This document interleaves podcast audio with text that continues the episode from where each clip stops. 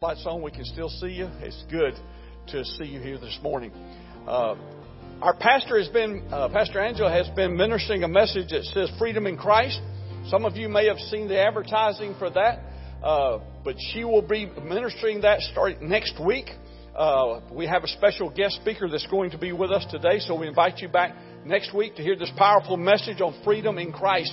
It has been power packed with all the things that God can do in our lives so that we have true freedom. Bible wants us to walk in freedom and not in bondage. Many times in the jail ministries and so forth, we tell them, we say, we can show you how. How many of you want to be free? And then, you know, they want to be free. We tell them, this is the only place I know that I said, but you can actually be free, but it's still inside the, inside the jail. So we teach them how that they can release the bondage. That we as Christians need to take the chains off and break the chains off and walk in the freedom that Christ has given to us. But just come expecting that next week. But today we have the honor and the privilege to have uh, evangelist Scott Hinkle and his lovely wife Nancy with us. Scott comes with a great background of evangelism. Uh, he is an evangelist at heart completely. He is, uh, uh, he'll be sharing with things with you. He shared with us yesterday on Saturday things about evangelism extend the reach to match up with our T, uh, TAF reach, where we're reaching out into our communities through different ways in ministries of the church. But He's coming to inspire us as a church to do the call that Jesus told us to do. He called us what? To evangelize the world. To take the gospel to the world. Our world begins when we walk out the door. When we walk out the door, that's our mission field. Wherever we go. And we heard all about that yesterday, but we're excited today to have him come and be able to bring the Word of God to us. So I pray that you open your ears, let God minister to you, and that you receive exactly what God wants you to have today. God bless you, Scott, as you come.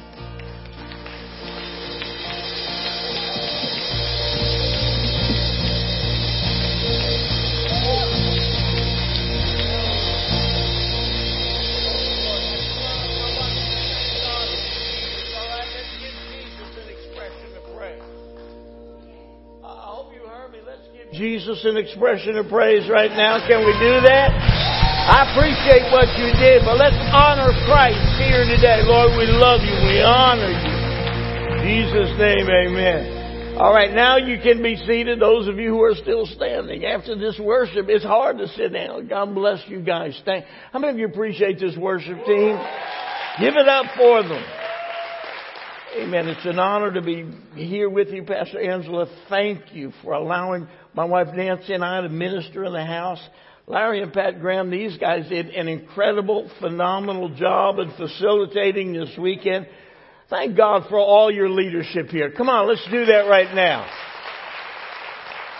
You say, Hinkle, you tell us to thank God. Look, two, the two most important words that I, well, almost the most important words I know are thank you. And I mean, you know, I try to say thank you to people every day. First of all, Jesus in the morning. Some folks wake up and go, good Lord, it's morning, rather than good morning, Lord. Amen. But it's an honor to be with you here. I'd like my wife Nancy to stand for just a moment. My great partner in life.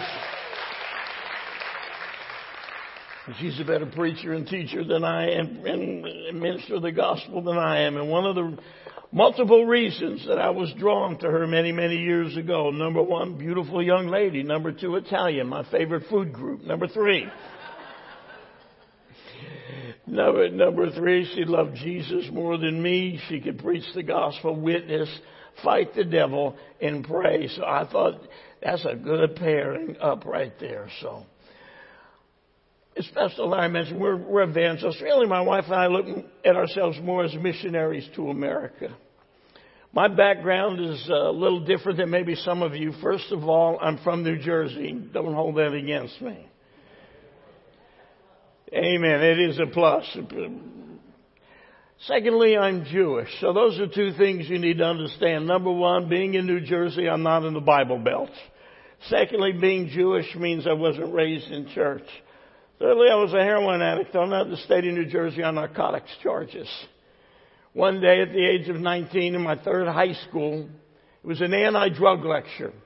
I wasn't interested because I thought I knew everything about it. He was a former rock musician in Hollywood, played music on the Sunset Strip, telling his story of a near fatal overdose. It was kind of humorous, but very pointed. And I'm sitting in the balcony of the, the gymnasium in my school.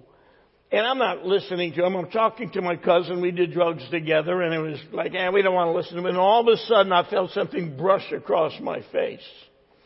And I heard a voice.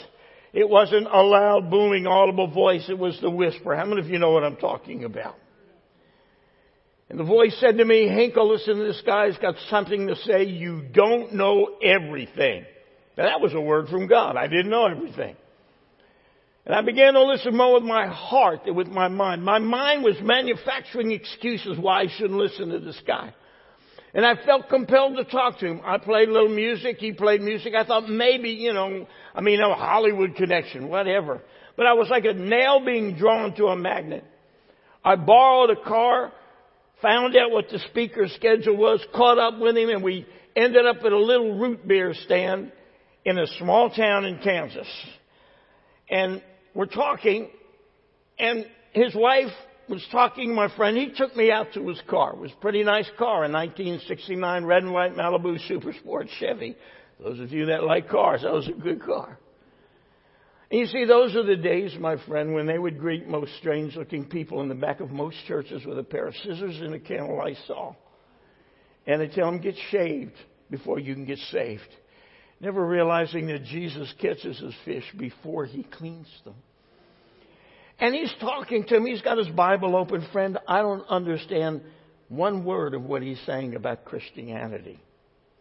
I was as unreached as anyone from the Darien jungle, one of the darkest jungles on this planet. And yet I saw something in him that I desperately wanted. I had no idea what it was. And as he's got his Bible open, I'm, I'm, I don't get it. But there was something going off on the inside of me. And I bowed my head. I didn't know the typical way to become a Christian that most of us follow through the process, and it's good. But I bowed my head and silently cried out in my heart, God, if you can do everything this man's talking about, go on ahead and do it. Jesus, it's you in the gutter. I've been in the gutter. I don't have any more options. Funny thing, Jesus was listening. Because immediately I felt like somebody come in on the inside of me with a scrub brush and a hose. All I could imagine was a guy like know, painter's coveralls cleaning me out because I felt like all the garbage and crud drained out of my life. I felt brand new. And have you ever had that brand new feeling before? I hope so. And immediately, I, he, gave me a little paperback New Testament and a handful of literature and I didn't even know what the book really was till I opened it up three days later and it said Matthew, Mark, Luke, and John. I figured this must be a Protestant Bible, so I started to read it, and I had been for decades. But immediately I, I ran into a kid after I left and went back to the town I lived in. I ran into a kid I knew standing in front of the high school. I looked at him. I said, "Hey, man, I just asked Jesus to come into my life. I don't have to do drugs anymore. Don't you knock him till you try him." And that was it. When you're a Christian for 90 minutes, how much do you know? But I told everything that I knew. And that day, the Lord drafted me into a lifetime adventure of telling the world Jesus Christ can change your life and helping as many Christians do the very same thing as I possibly can. So today, we're missionaries to America. We often focus on the streets and the inner cities and the broken and the hurting, as well as every other place in this country. And I want to share a little video with you because it's one thing you see a guy up here preaching and he looks kind of church oriented and I'm good with that. But I want you to get a little fuller picture of who we are and what we're about before I open the word to you. For many years, we've taken an armor to the Mardi Gras New Orleans. There's no more wicked place in America than there. And I won't ask if any of you have ever been there, then I have to ask you why. And we won't go there. You are either a missionary or a mission fields. I'd like to show this little video to you, and I really have a point to it at the end.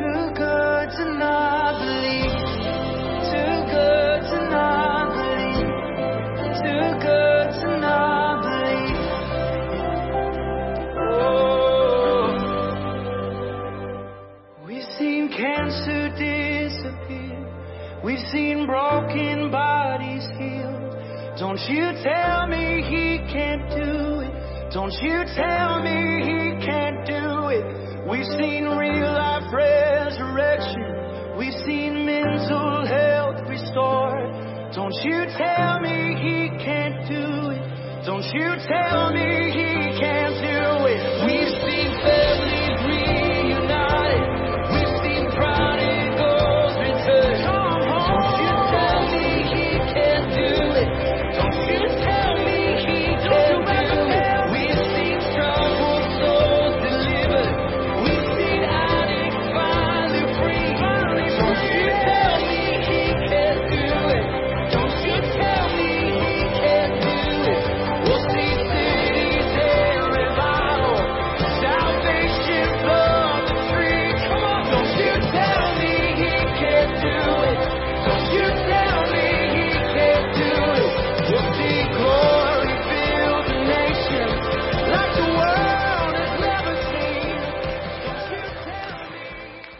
put this in context, you have a million people that come from all over the world, get crazy, drunk, naked, weird, and insane.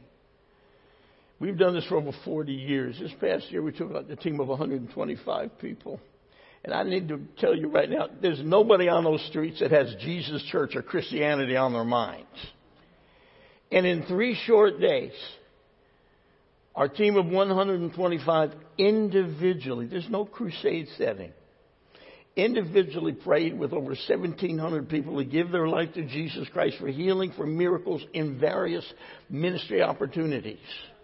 They wade into the cesspool of humanity and extend the hand of Christ and see God do miracles. I love that song. Don't you tell me he can't do it. We're living in a nation today that is in disarray and chaos. But don't you tell me he can't do it. I believe America will be saved. I've been around a long time. I've seen God do miracles all over this country. And I think we are set up, my friend. That's not on my notes, but that's in my spirit right now. Let me ask you this question. I don't know if you've ever had a thought something like this. How many of you have heard heaven's pretty good? Have any of you heard it's not good? How many of you won't respond no matter what I ask? If heaven is as good as we've heard, my friend, here's a thought I've had. Then why didn't Jesus take us there immediately upon salvation? Lord Jesus, come into my heart, forgive me of my sin, be my Savior, my Lord. We're out of here. Did that, does that sound good to anybody? It sure would. Make our exit part of the initial salvation experience. Another way to look at it. For a moment, I want you to put yourself in the company of the early believers. Have any of you seen that series, The Chosen? One of the things I like about movies like that is I can put myself in the company of the believers following Jesus. It's easy to do it that way. You're watching, and you go, man, I'm rolling with you. And just think of this. You've spent three and a half years with the Son of God. You've experienced and seen all the things that have taken place when he walked on this earth. When you heard preaching, it wasn't somebody quoting Jesus, it was Jesus talking. You've seen the miracles, the provision, all of the things. And you think, man, life looks really good following Christ. And then he leaves. That, you know, he says, I'm going to come back and here's a few things that are going to happen. But the fact remains that in the crazy, chaotic time of the world back then, as well as this moment we're living in today, we're still here. And the Bible gives us some clear, definite reasons for this that I must bring to our remembrance and attention today. I want to start with the statement that Jesus made that is an incredible statement, sometimes larger than we believe. He said in Matthew 16, 18, I will build my church and the gates of Hades shall not prevail against it. Now, I mean, I've, I've seen church buildings wiped out by storms. So obviously Jesus isn't saying he's going to build a building that can withstand the storms of the world. Neither is he saying he's going to build a, a tightly run organizational and corporate structure. The intent of Jesus is clear to raise up a people. How many people are here today? Look at the person next to you and ask them, are you people? To raise up a people who will not only withstand the onslaught of hell, and by that I don't mean, well, we're going to be here when hell passes over. That's not the point. But that they will prevail and conquer and triumph over hell. 2 Corinthians 2.14 tells us this, Now thanks be to God who always leads us in triumph now folks, today it may not seem as easy to find as that statement would want us to believe. It often seems that hell is prevailing against the church of Jesus Christ in America. Why do I say that? You look at the compromise, the lukewarmness, the apathy, the scattering, the carnality. Let me ask, how many of you are parents? How many of you have parents? I just want to get everybody involved. You know, when a parent has a child that's, that goes astray, it breaks their heart, doesn't it, mom and dad? How do you think God feels when he looks at his people and he sees the things going on in church that we just named and there's more beside? It breaks his heart.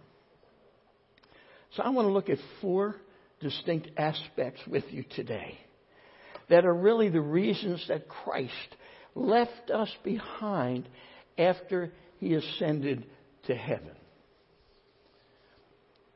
2 Corinthians 5:20 gives us the first one.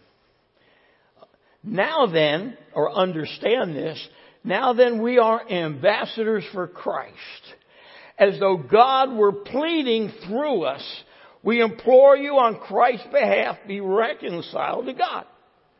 You see, one, per, one reason you and I are still here is to act and function as ambassadors. So what's an ambassador? It's an accredited diplomat sent by a country as its official representative to a foreign country.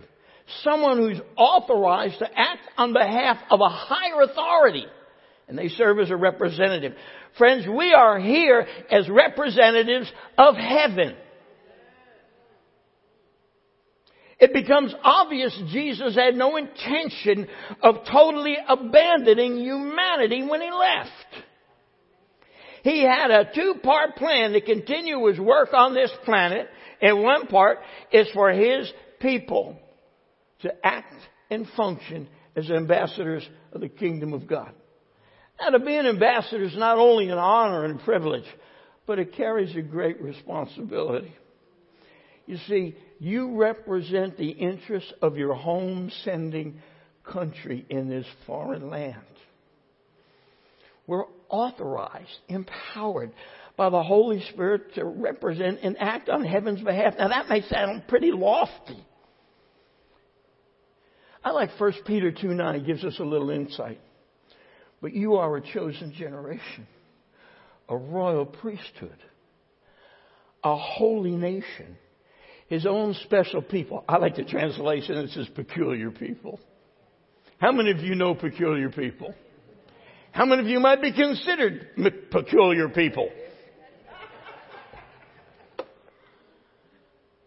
that you may proclaim the praises of him who called you out of darkness. Well, I wasn't all that bad. Well, you weren't all that good either. I always get nervous when people say, you know, I share a little bit of my story. Well, Brother Scott, I wasn't as bad as that. No, but you would have gone straight to hell with me. Some of us are going to hell drug addicted, nasty, snaggly, on the back of a Harley smelling like a sewer, and some of us are going to hell sophisticated, squeaky clean, and religious with Chanel number five.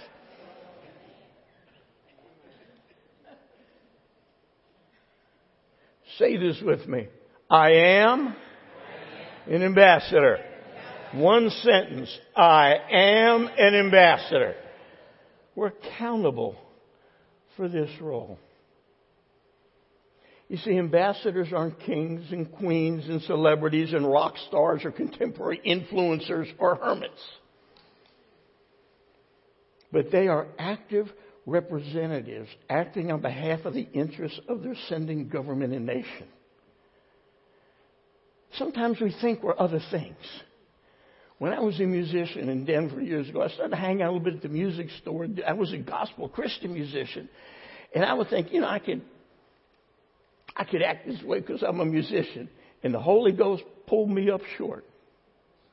He said, No, you're not a musician. I was playing in a popular band and all that mess. He said, You're a Christian. And I realized I'm a Christian first. I'm a Christian before anything else in my life, my background, my heritage, my this, my that, my thus and the other. I am here because of the kingdom of God in heaven. Jesus left us here to be His ambassadors. Every believer. How many believers are here? Let me see your right hand right now or I change my sermon. Every believer is his representative. Are we acting as his representatives? Can you pose this question to yourself before the Lord?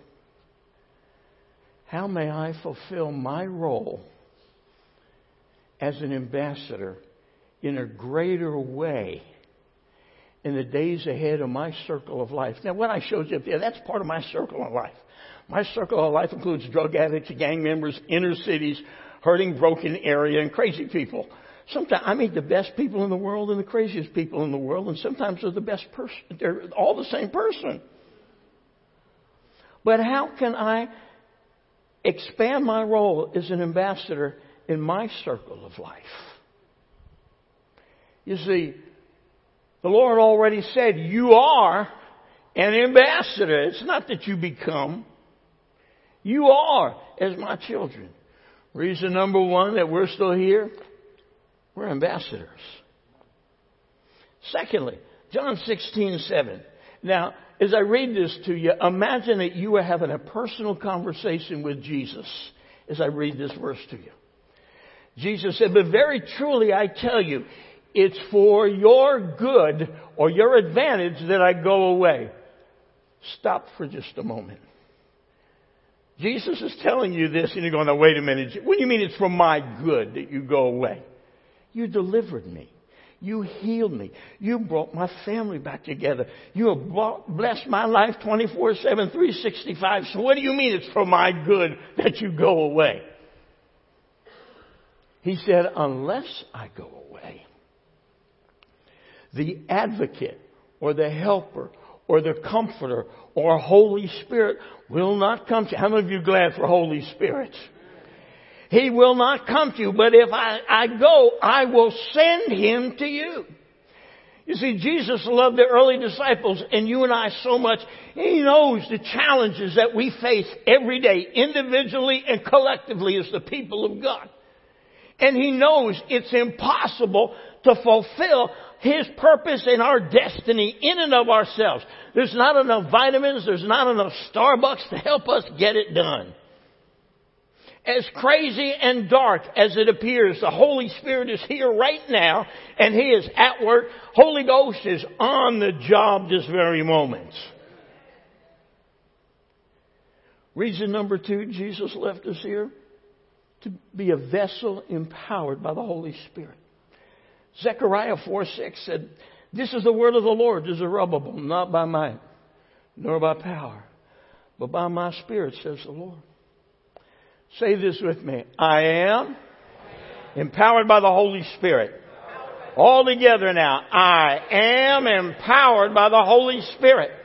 As an ambassador who is authorized by home government, we have been given power. I like Luke 10:19. Behold, I give you power and authority over all. Pastor, when the Bible says all, what does it mean? All. Not 98%, but all. All the power over all the power of the enemy. The way some people talk, you got a great big devil and a puny God. When you read the book of Ezekiel, it's interesting. Excuse me, Isaiah. I got the two prophets mixed up, but I got it right now that I looked in my notes. In Isaiah chapter 14, verses 16 and 17, it says, when they jerk the wraps off the devil, this is my interpretation, when they, when the devil is revealed for who he is, they're going to look at him and go, is that what shook the nations? Is that? I gotta tell you this. When I was a young wannabe thug, um, me and a guy that was a real thug, we were walking down the street late one night. And in those days, we carried knives. We called them blades. And we're walking down the street one night, and we hear this dog bark. And we jump up on the roof of the car. We whip out our knives. We're thinking we're going to see a Doberman, a Shepherd, a Pit Bull. It was a Chihuahua. I'm serious. And he and I looked at each other. We entered into an unspoken covenant that we'd never, he'd been dead for a long time, so I'm just, but that actually happened just like that. And that's it. We go, is that what messed with my marriage? Is that what kept me up at night? Is that what filled me with fear? That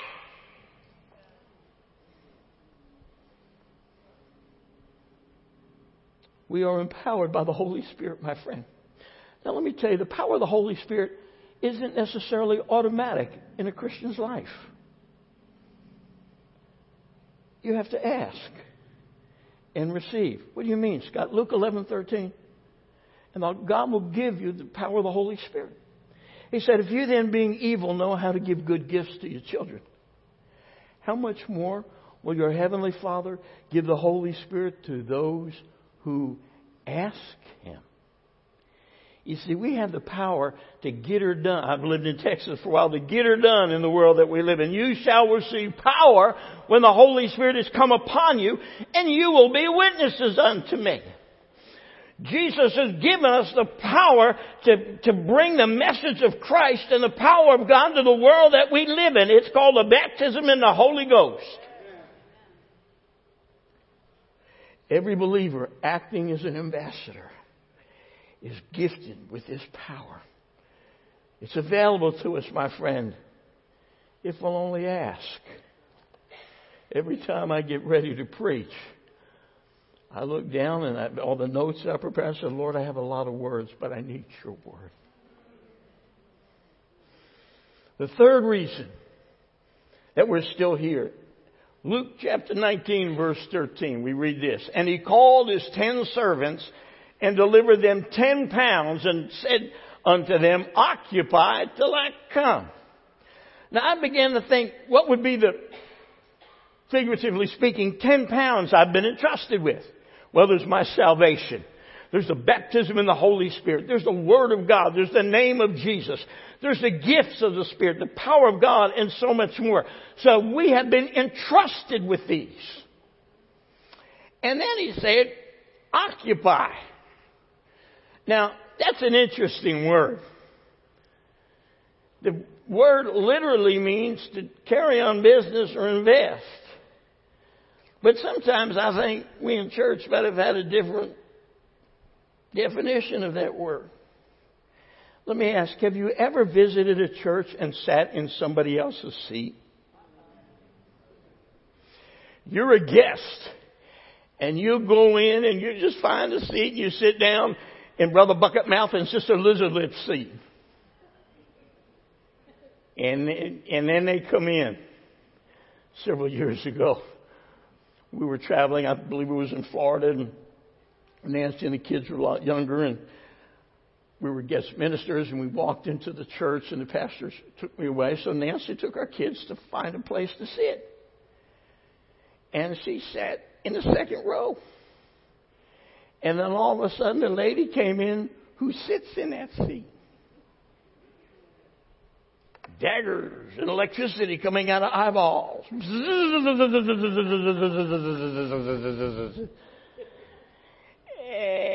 You know, uh, there was no nameplate on the seat, initials carved.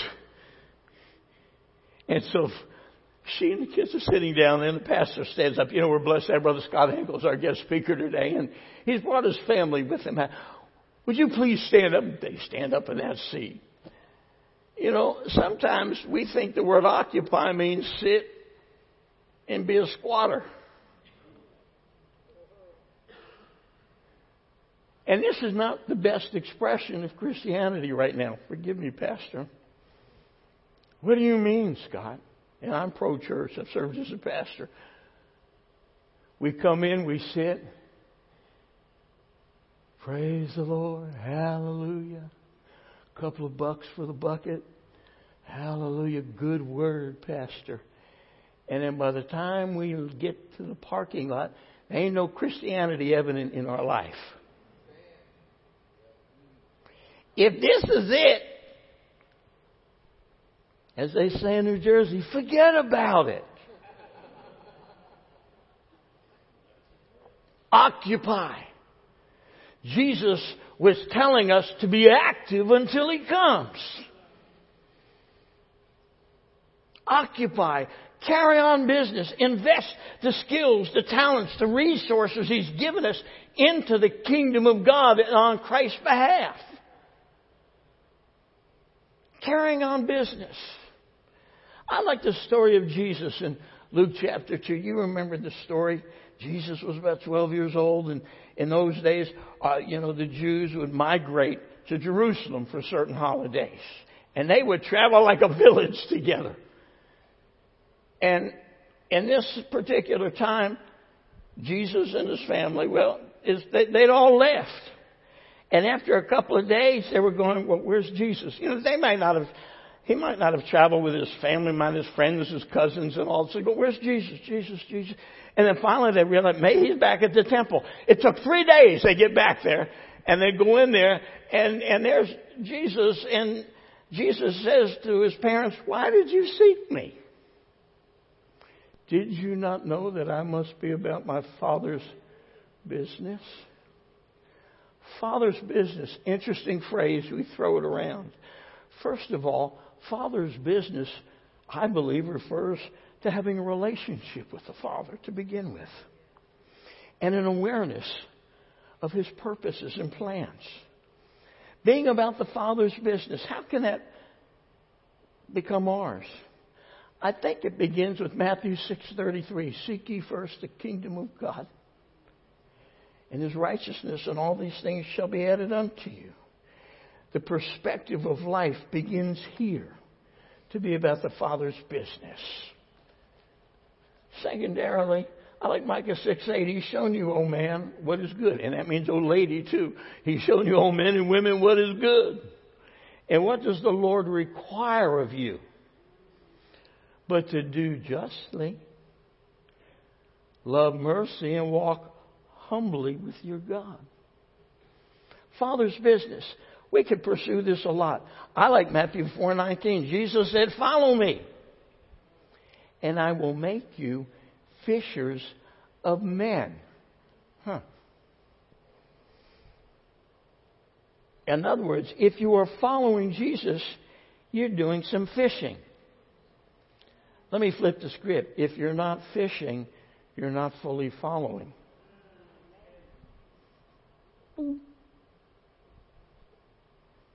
Did he say that? Yes. Matthew 5, we're talking about being about the Father's business. How many of you know the Father's business isn't church being us for and no more? That we are here for such a time as this. Now that phrase often is mistaken thinking God is going to give me my moment on the main stage of life. Has nothing to do with that. That we are here for this moment in history to be what Jesus said we are. He said in Matthew 5:14, "You're the salt of the earth and the light of the world." My friends, every one of us are designed for influence. How many of you know if you take a bite of food and it's salty, mm, and you know it? Light, this room could be pitch black and you take a cheap paper laminated match and strike it and it can be seen all over the place you and I, children of God, are designed to influence other people for the purpose of Christ. We're his ambassadors. He's given us power to do this. And he's laid out the purpose occupy till I come. Out of the 118 elements in the world, Jesus chose salt and light to describe us because we are designed for influence. One study said every person will have a profound influence upon 15 people during the course of their life. You are designed to influence someone for the goodness and sake of Christ, no matter who you are or where you've been.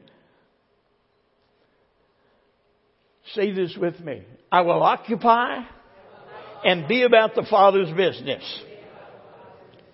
The final reason that we're here. I got, I, you know, one of my favorite stories in the book of Acts, chapter 16. I'm going to recount it, uh, recount part of it. Paul and Silas cast the devil out of a fortune telling girl. Do you remember that? And she had a handler, and handlers weren't making any money when she got delivered from the devil. So they had Paul and Silas locked up and thrown in jail. And so Paul and Silas are in jail and they're having their own little personal worship service. And the Bible says other prisoners were listening. And as, after that, there was an earthquake. The doors of the prison flew open. The jailer was about ready to kill himself because he thought all the prisoners would flee. And Paul says, we're all still here. So the jailer goes, gets Paul and Silas, cleans them up, and he says, What must I do to be saved? And the jailer gets saved. Family, man, it's tremendous. Then the magistrate, the officials send the word down to the jailer release these men.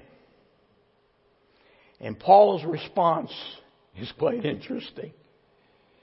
Paul says to the officers in verse 37, they beat us publicly without a trial, even though we're Roman citizens. In other words, if you're a Roman citizen, you, that's a don't mess with me card.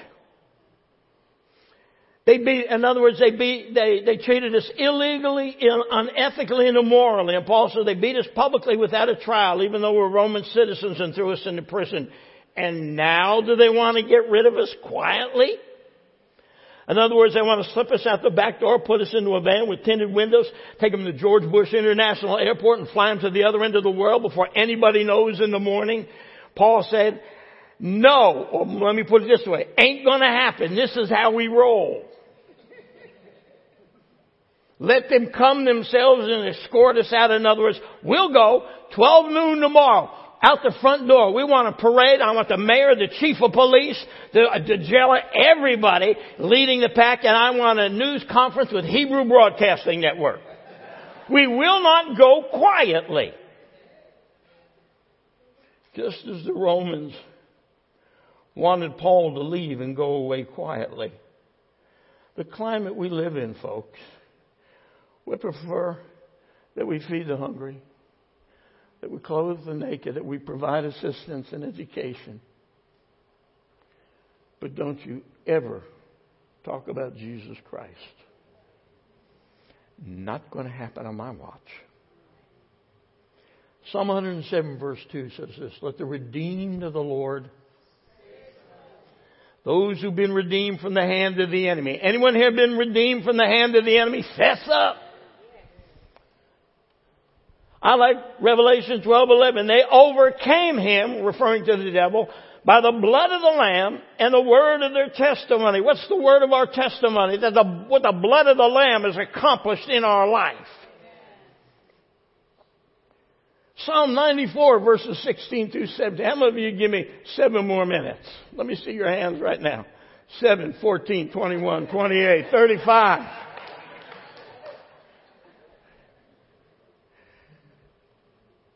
Psalm 94 verses 16 through 17 says Who will rise up for me against the evildoers? Who will stand up for me against the workers of iniquity? Unless the Lord had been my help.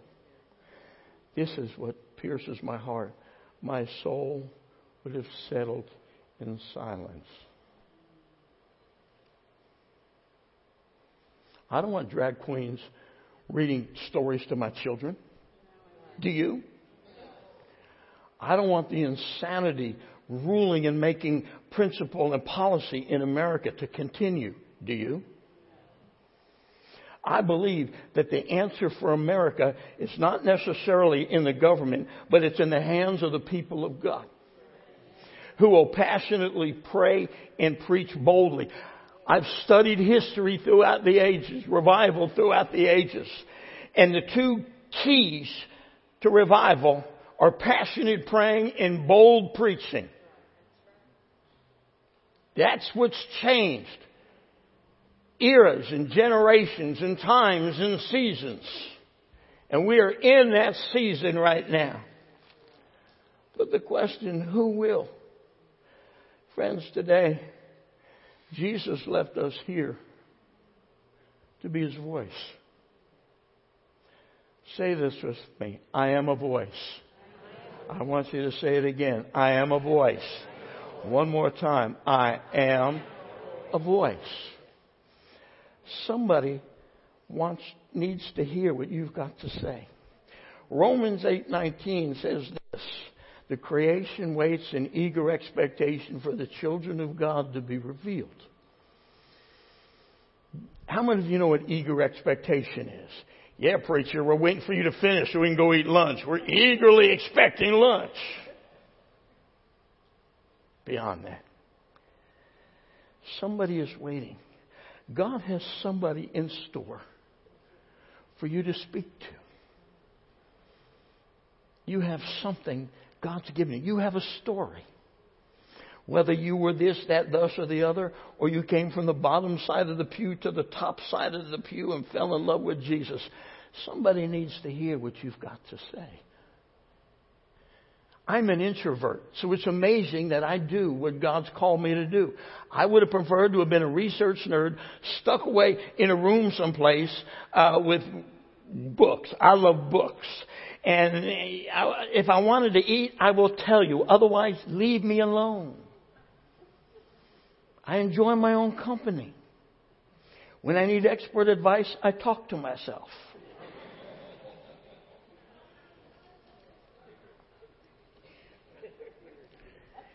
You see, somebody's waiting for you. I had an experience, well, not too while back ago. I was back in New Jersey, and I ran into a, a lady. And she looks at me and she says, Are you the same Scott Hinkle that went to Ocean Township High School? And I stopped for a moment and I answered that question very slowly and carefully. Why? I was the first student put out of that school for drugs. And I thought the reason she asked me was, was because I did something. I stole something, I heard, I did something. So I said, Yes.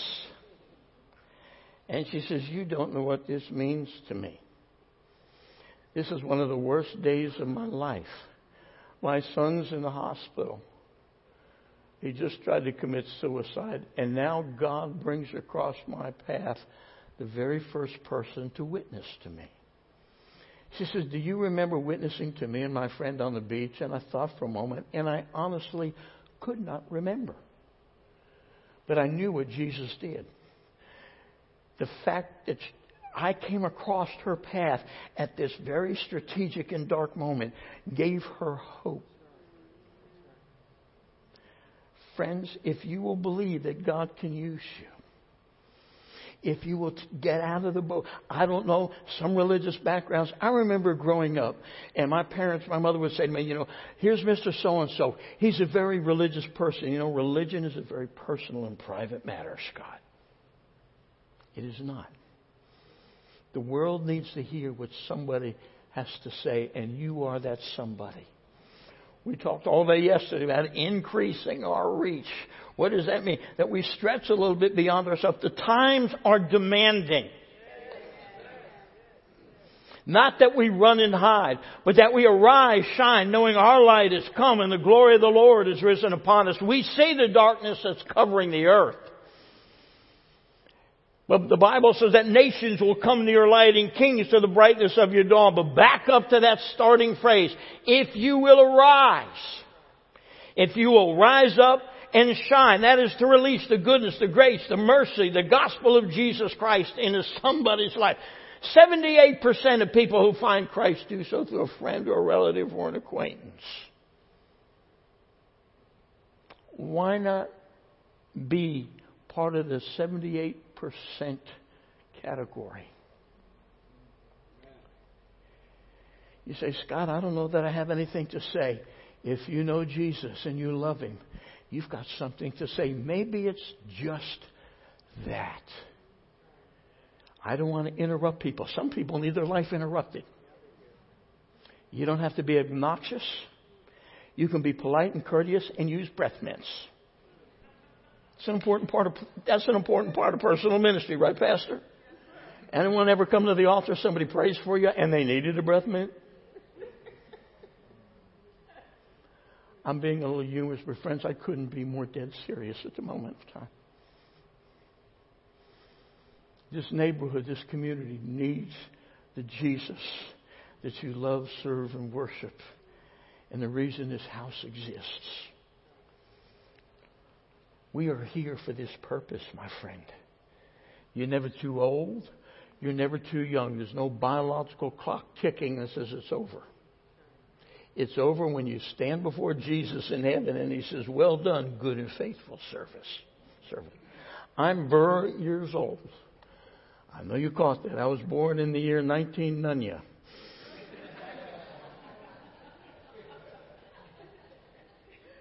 and I'm grateful for the goodness of God. We are here, my friends, for such a time as this.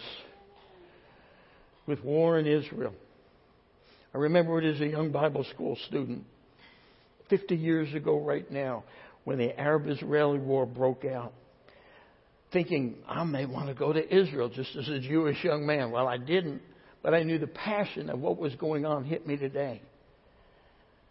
Some of you are facing very difficult and challenging situations in addition to what's happening in the world, but I want you to know that Jesus is fully aware of who you are, where you're at, and has a hand extended in your direction if you'll respond. I'm going to ask you to close your eyes with me for just a moment. There's two questions that I want to pose to you this morning. In just a moment, I'm going to ask for those of you that would say, Scott, I choose to take those reasons that I'm still here and let them become real and front and center in my life by my choice and the power of the Holy Spirit. The fact that I am an ambassador, that I will be empowered by the Holy Spirit, that I'm here to occupy, be about the Father's business, and I'm going to be a voice to somebody, someplace, somewhere, somehow. And in a moment, I will ask for you to commit to that. But before I can do that, I must ask this question. You know, this is a wonderful place. There's a wonderful feel here, wonderful music, but I've got to ask you Is your heart and life right with God here today? Going to church never made anyone a child of God or a Christian any more than if you lived in a, car, a garage, you would become a car. But it comes when you make the personal choice and decision not to have a little religion, not to have a touch of Christianity here and there, not because your mother, your father, your parents, but because you make the decision, number one, you know your heart and life isn't being lived honoring God. And you know that the only way to receive peace and forgiveness for the sin is for that the one who paid the price for everything wrong, every sin you've ever committed. And that's Jesus Christ. When he died on the cross, buried in the grave, and God raised him from the dead. When God raised Jesus from the dead, you've got to understand this. First of all, he proved that He loves you enough to send His only begotten Son to die a brutal death on your behalf. But beyond that, when God raised Jesus from the dead, He proved that He could put your life back together again. He proved that He could heal you. He proved that He could put that He could bring your marriage back together again. He could deliver you from drugs and addiction and crazy living. Simply by raising his son from the dead, he shows you he has the power and the love to bring change to your life. So, my question is this if you would choose today to make your heart or your life right with God, either for the very first time, or maybe you say, Scott, yes, I, am a Christian, but man, I've drifted. I'm here in body, but my heart, my mind are lost someplace else. I'm involved in things that aren't honoring Christ, and I know my life is wrong and you choose to make your heart or your life right with God for the first time or renewed time, I'm going to ask, no one's looking around, but I'm going to ask you to raise your right hand right now and say, That's me. That's me. I need to make my heart and my life right with God. I choose to do that today. Let me see your hand right now. Thank you. Thank you. Thank you. Thank you. I'm going to wait just a moment. Some of you are processing. Is it me? Jesus is saying, Yes, it's you. But he says, Come to me, all you who are weary, heavy laden, burned out, and bummed out, and I will give you rest and refreshment for your soul if you'll come to me. I'm going to wait another moment. Thanks, sir. You can put that down. You can put those down. Thank you, thank you, thank you. You know, I'm going to ask you to be bold right now. You raised your hand. I'm going to ask you to stand to your feet. There were several and join me right up front. Don't be embarrassed. You raised your hand. Come on. Come rise to your feet and join me up front. What you're going to be doing is kind of punching the devil in the nose, saying, I'm not, you know, uh uh-uh. uh Jesus said, if you stand for me, I'll stand for you. I urge you to do that. Don't be embarrassed. Come on up front. Come on, come on, come on, come on, come on. God's going to meet you. Yes, He can meet you where you are. And we're going to pray and God will meet you. But I would urge you to take a stand in your own life. Church, I want you to extend your hands to, the, to, to this family, the family of God right here. We're going to pray together. And Jesus is going to answer your prayer. Any of the leaders, if you'd like to come alongside some of these folks here right now. You see, folks, Jesus changes lives. Don't be afraid of who's sitting next to you. If they're going to think ill, if they're going to think ill of you, they need to beat you to the altar. Let's, church, let's pray with these together out loud. Lord Jesus, thank you for your goodness and loving kindness. You've done more for me than I could ever deserve. Forgive me, Jesus, for living my life in a way that doesn't honor you. Forgive me of my sin and cleanse me. Make my heart and my life new. Come live inside of my life. I choose to follow you. You held nothing back from me. I hold nothing back from you. In Jesus' name, my life is yours. Now and forevermore. Give me a new appetite for life. Give me new friends. Lord, heal my life, my mind, my soul, and my body. I thank you for that. In Jesus' name, amen. Now, church, let's give God thanks for, for these here right now. And you know, I know there was some that were sitting in their seat, and I'm not going to condemn you, but I want to urge you. You come and talk to some of the leaders. Come and talk to Pastor Angela. Come and talk to Larry and Pat and some of the others here. We not only want to see you pray a prayer, but we want to see you walk. We want to see the newness of life become reality every day that you're here. There's people that love you, that care about you, and will help you grow in Christ. Secondly, this. I'm talking to the church now. You say, Scott, those reasons that we're still here from the Word of God, I want to make them pillars of truth in my life. I choose to live as an ambassador for Christ, being empowered by the Holy Spirit. I'm going to be about the Father's business and occupied by the grace of God. I'm going to be a voice to somebody else. You make that determination. You know what? I couldn't put a few sentences together when I gave my life to the Lord. I told the, yesterday, the first time, the, the pastor of the church I went to, two and a half blocks from my house, the guy led me to the Lord, said, There's a little white wood frame church, you need to go there. I walked two and a half blocks, went to that church. He embraced me, loved me. I serve in a leadership capacity uh, now after all of these years there, but he loved me so much. But he said, you, Scott, you can invite all of your old friends and you can preach to them. I hadn't been saved very long. So I invited them all. There was a good old crowd in the fellowship hall. And I was going to be like David Wilkerson or Nicky Cruz or Billy Graham, somebody like that. And I was fired up and I preached to them in three minutes. I told them my sermon. And then I repeated myself in a minute and a half. And I'm looking at them, and they're looking at me, and I look at, over to the left, and there's a door that led to the outside of the building. I looked at them, I looked at the door, I ran out the door. I ran down the streets and said, I will, crying, I'll never do this again. Some precious saint ran down the street, grabbed me by the back of my neck, pulled me back, but by then the pastor finished off the meeting.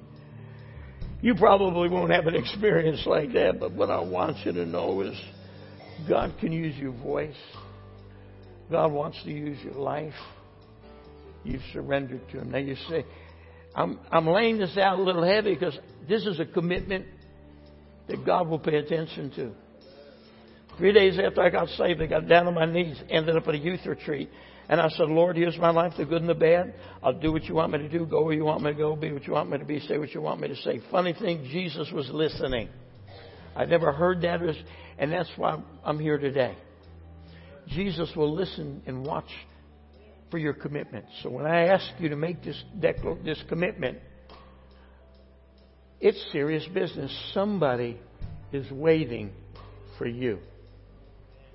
You say, Scott, today, I choose to live my life and expand my role as an ambassador for Christ, empowered by the Holy Spirit, about the Father's business, occupying till I come and to be His voice. If you can say, I choose these four pillars of truth to be part of my life, would you stand to your feet?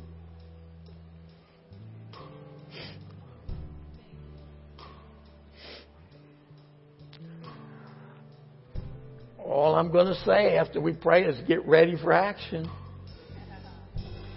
God will open doors and situations for you. Some of them you may not be too comfortable with. But Jesus will be with you and empower you. I want you to raise your hands as if you're lifting up the entire, not praising, but lifting up the entirety of your life. And pray these words with me. Lord Jesus, thank you for everything you've done in my life. I choose to live as you've called me, as an ambassador for Christ, empowered by your Spirit. And I ask you right now, Lord, give me a fresh enduing of the Holy Spirit. I choose to be about the Father's business and occupying till you return. I am a voice for you. In Jesus' name. Amen. Now let's give God thanks. Can we do that? We love you. We honor you, Lord.